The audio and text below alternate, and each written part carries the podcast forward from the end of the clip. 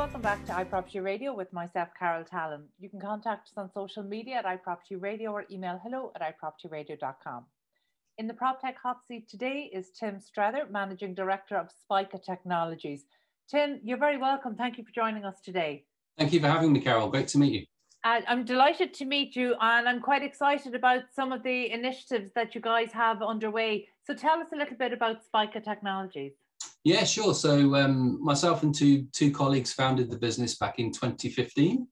Um, we've we've all come from a strong technology background, actually, as opposed to uh, real estate. But we we saw a huge opportunity in the market back then, which I still think uh, is relevant today the built environment has been very much under invested from a technology stance. Um, and there's a huge opportunity, I think, still today to use digital services to actually improve uh, real estate services for occupants, but also obviously have a, a big drive towards efficiency gains, ESG, and sustainability. Um, you're absolutely right when you say the sector is underinvested, but how do you see that changing since COVID?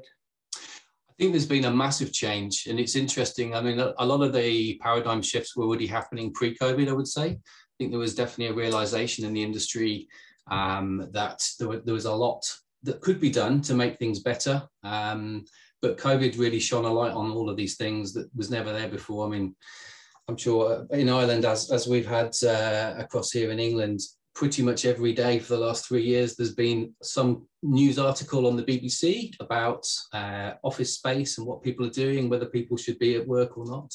Um, and then obviously the other big impact post-COVID that nobody could have foreseen is, is the terrible war in Ukraine and the effect that that's had on the global energy crisis.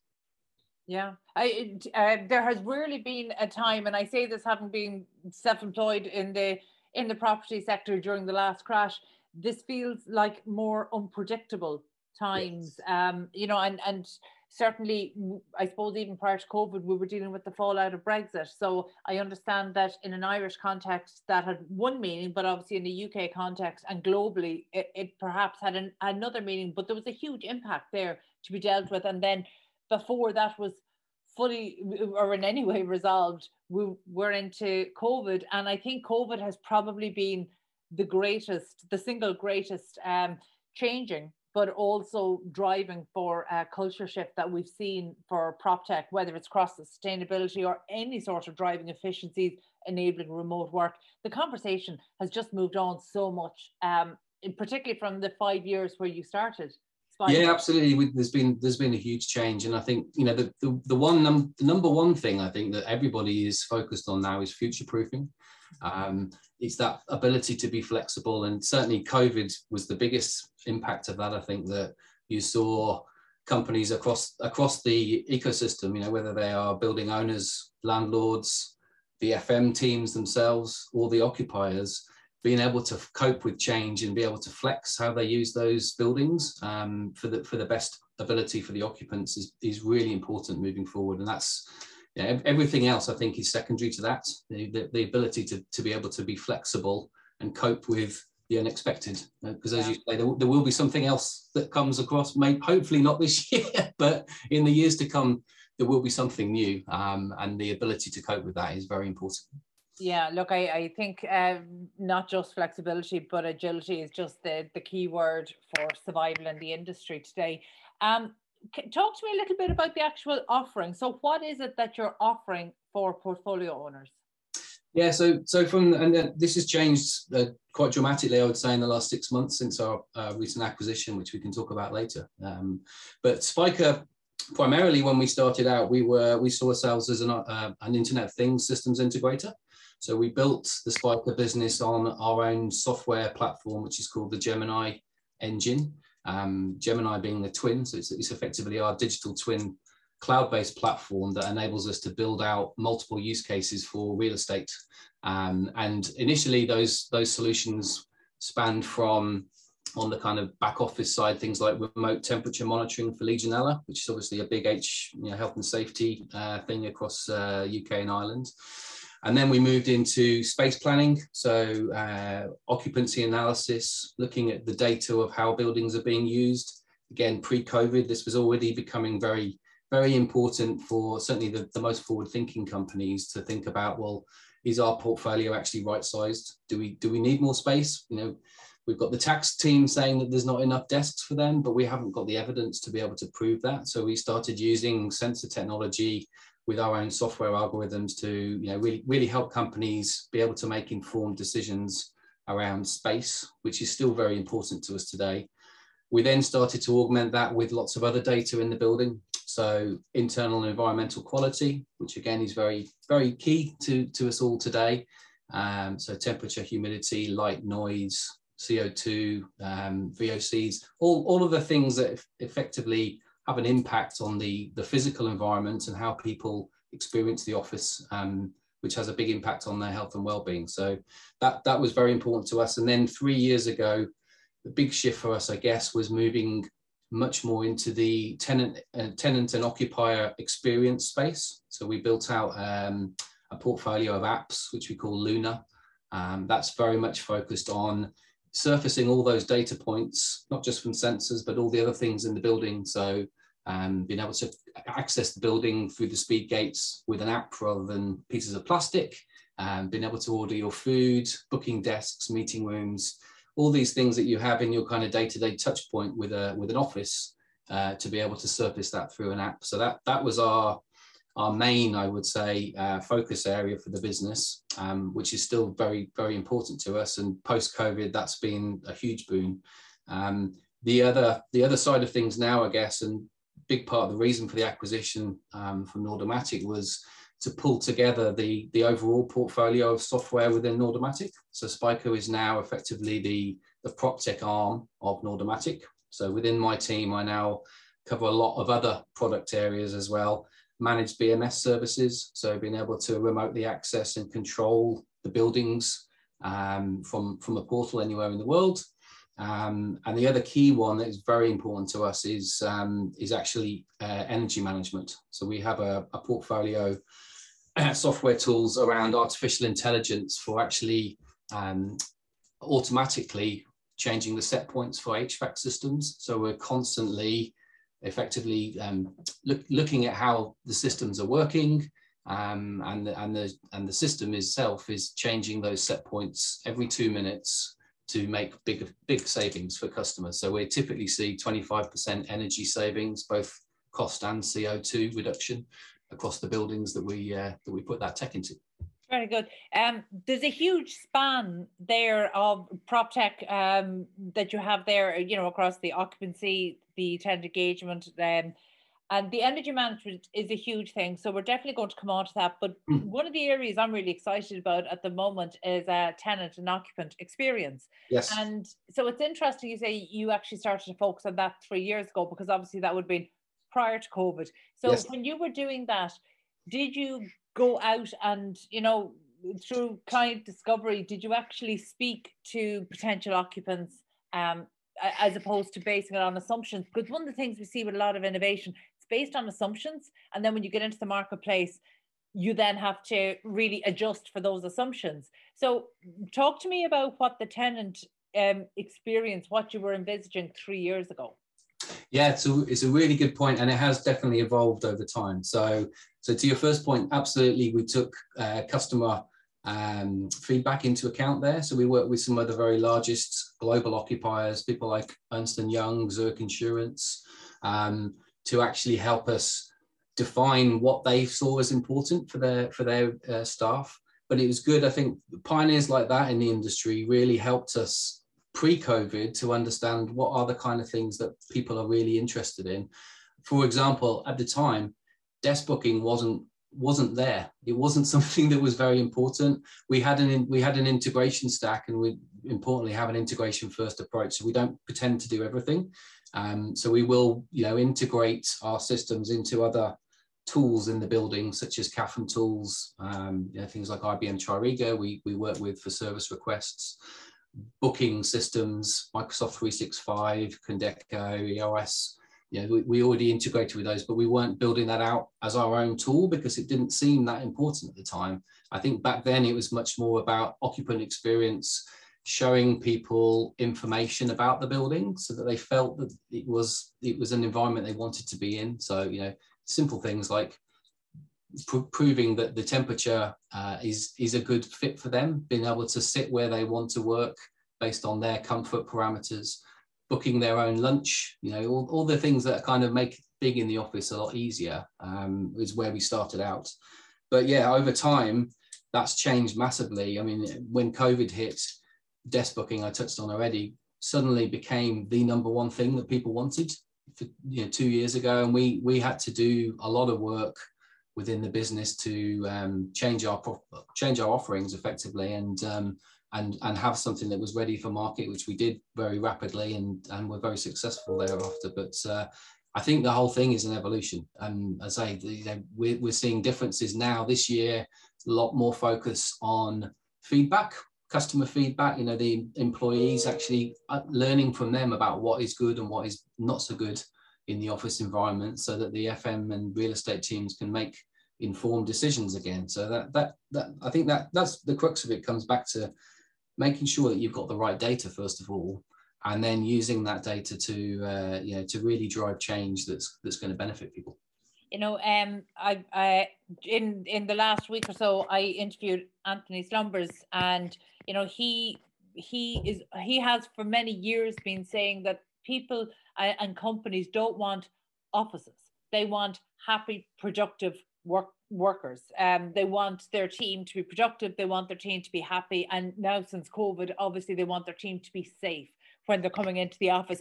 But i have to say tim i have spoken to literally hundreds of uh, prop tech startups and scaling companies. And you were the first person to ever uh, talk to me about an integration first approach.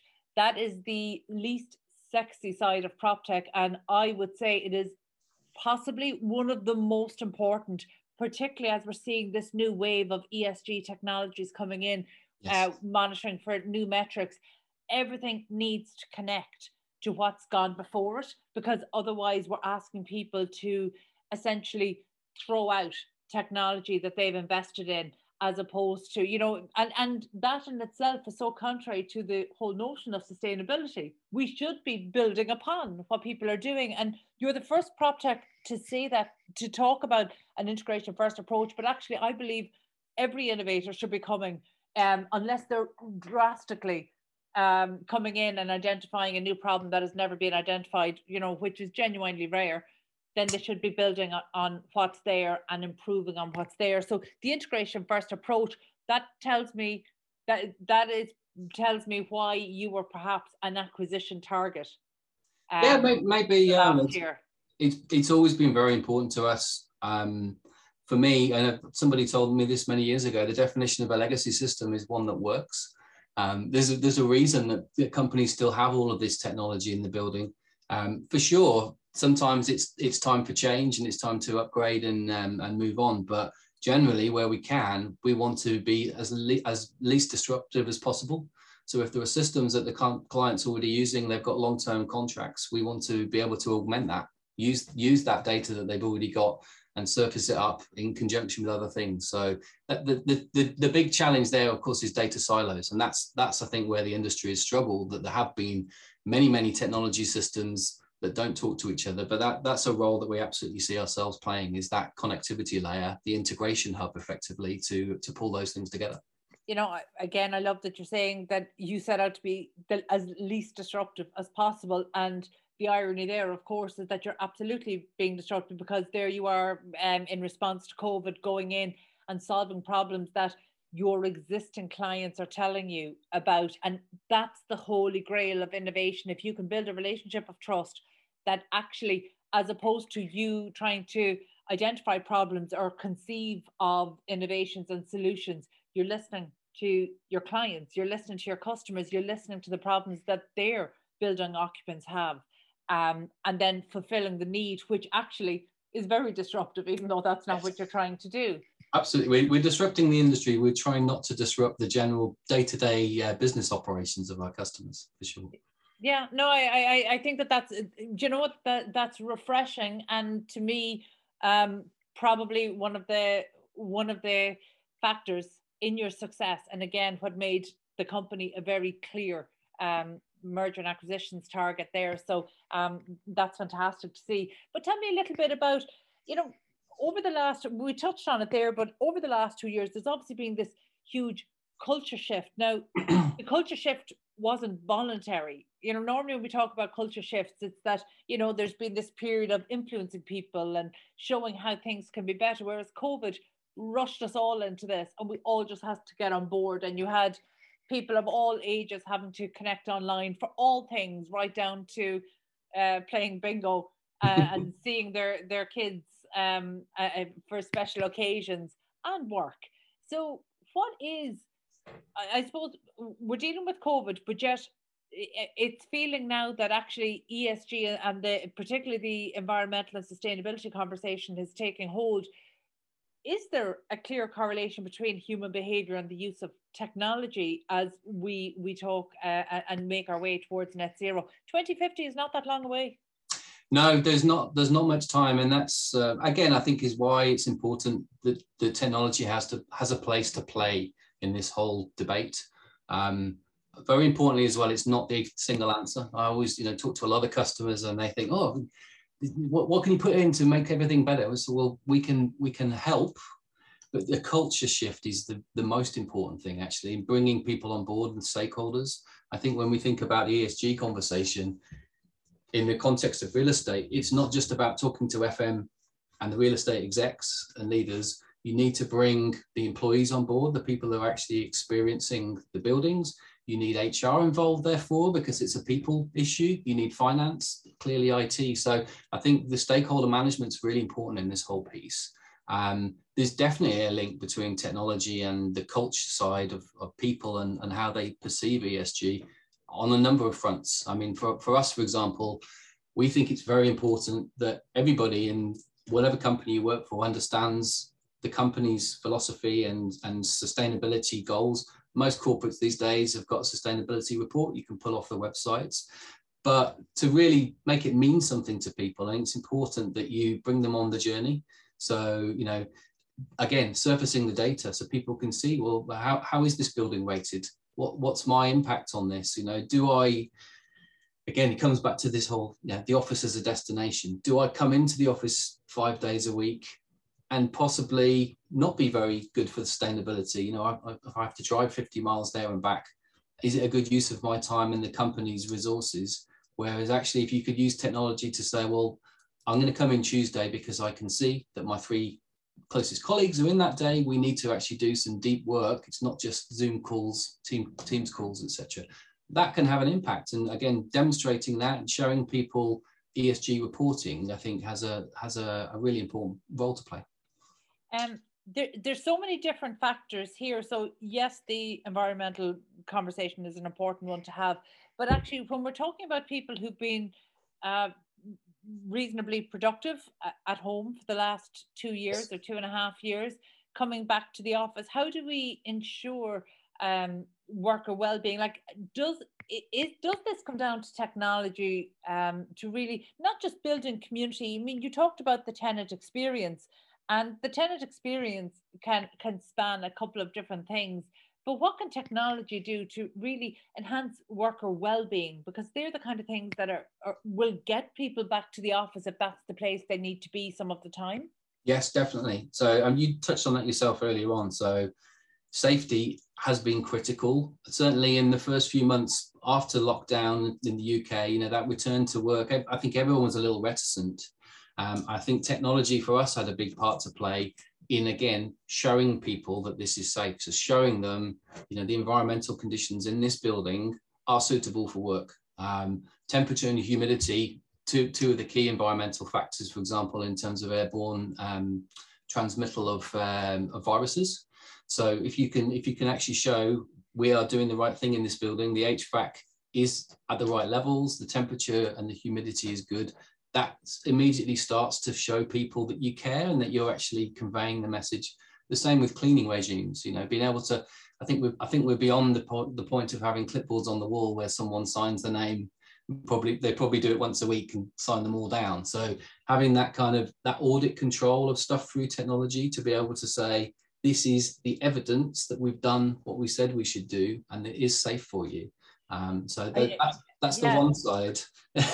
no, but the evidence is so important because I remember so, and I can't remember who it was, but somebody uh, told me in an interview in the last year or two that prior to COVID, facilities managers always tried to keep the cleaning behind the scenes, you know, so yes. you didn't want, whereas now every all the cleaners are in high vis vests, you want them very high, uh, highly visible in the environment. And that's something that's changed. And that's not a tech thing, that's something that's changed to Absolutely. reassure people. So it's they there might be cleaning routines that were happening that have been obviously ramped up and and um in the context of COVID, but a huge part of making people feel safe was making sure that that was much more visible than it had ever been before.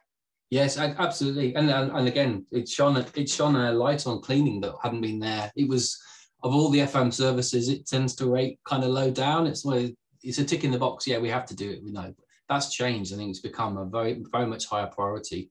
And again, using technology to be more efficient with that, so they can offer the services at a at a better, more competitive rate and better services as well. So uh, yeah, I think that's very important. But the other the other side of getting people back to the office, I think is also interesting. Yes, people want to feel safe. I don't think that's enough now to say that I'm going to come in. We need to we need to be trying to cr- create this kind of curated experience where people do see the office as a destination that they want to go to. Um, and I think we we're kind of going through a strange curve. I think in the first few months after lockdown, everyone was desperate to get out of the house It's like, brilliant. I can go to the office again. I can see people.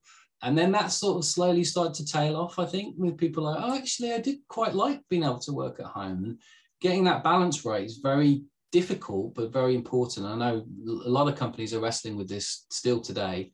Um, but again, I think technology has does have a place to play there. You know, if we can we can make that office experience the best it can be, we make sure that if you're going to go to the office, you get the most out of it. Pe- people are, un- unless they're forced, which I know some companies are doing, but people are generally not not going to be interested in going to the office to sit at a desk for eight hours a day doing emails and Teams calls. You can quite easily do that at home. So I think the collaboration aspect and using technology to help drive that, so that people go in when they know their colleagues are going to be there, that they can be productive and that they've got the right kind of services. So yeah, things like catering, knowing that you've got uh, a car parking space booked, knowing that your desk is is booked and has been cleaned, and you can see that info. These are all the kind of the little things, the nudge factors that I think will help drive people back to the office. Maybe not five days a week, but two or three days a week.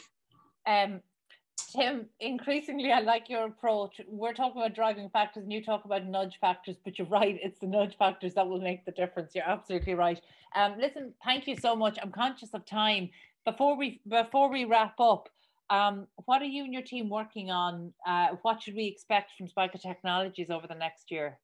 So a ton of stuff. Uh, too much to go into huge detail, but I think the couple of focus areas for us. So as I said, you know as part of the Nordomatic acquisition, my team has expanded now. The portfolio of products has expanded. We're doing a lot of work, product development wise, to uh, integrate everything. So taking you know some of the great stuff we're doing in the energy side, for example, and being able to expose that data out through our workplace technology stack. Um, we're doing a lot of work on the app side, not just for the employee experience, but also now for the operators in the building. So the FM teams, whether they're they're cleaners, supervisors, etc again exposing the data so that they can actually perform their jobs um, uh, in a much much better way. Um, and a big focus for us on everything to do with bms you know nordomatic is a, lead, a leading brand in the um, bms integration side. It, it um, won't surprise you to hear that we're doing a lot now on that software side to automate as much as we can around bms controls um, and gain those efficiencies that we can help not just from an energy cost reduction perspective, but also process efficiencies. And again, for us, everything really leads to trying to provide the right service for the occupants. Because ultimately, if if no one's in those buildings, it doesn't matter how much energy we save; they are they are waste. They are they shouldn't be there. So it's it's about driving the right use for the right people. Excellent. Well said, Tim. Thank you so much. I've learned so much from you here today. Um, I love your approach. I think it's refreshing, and I hope other innovators maybe take a leaf out of that book and certainly integration first approach. I like that. Um, best of luck. And well done on what's been achieved so far. That was Tim Streather, uh, Managing Director, Spica Technologies. And that's it from us this week. You can get in touch with the show on social media at iProperty Radio or email hello at iPropertyRadio.com. My thanks to producer Breed Malloy and the Hear Me Roar production team and to Luke Delaney on sound for Dublin South FM. Until next time, thank you for listening.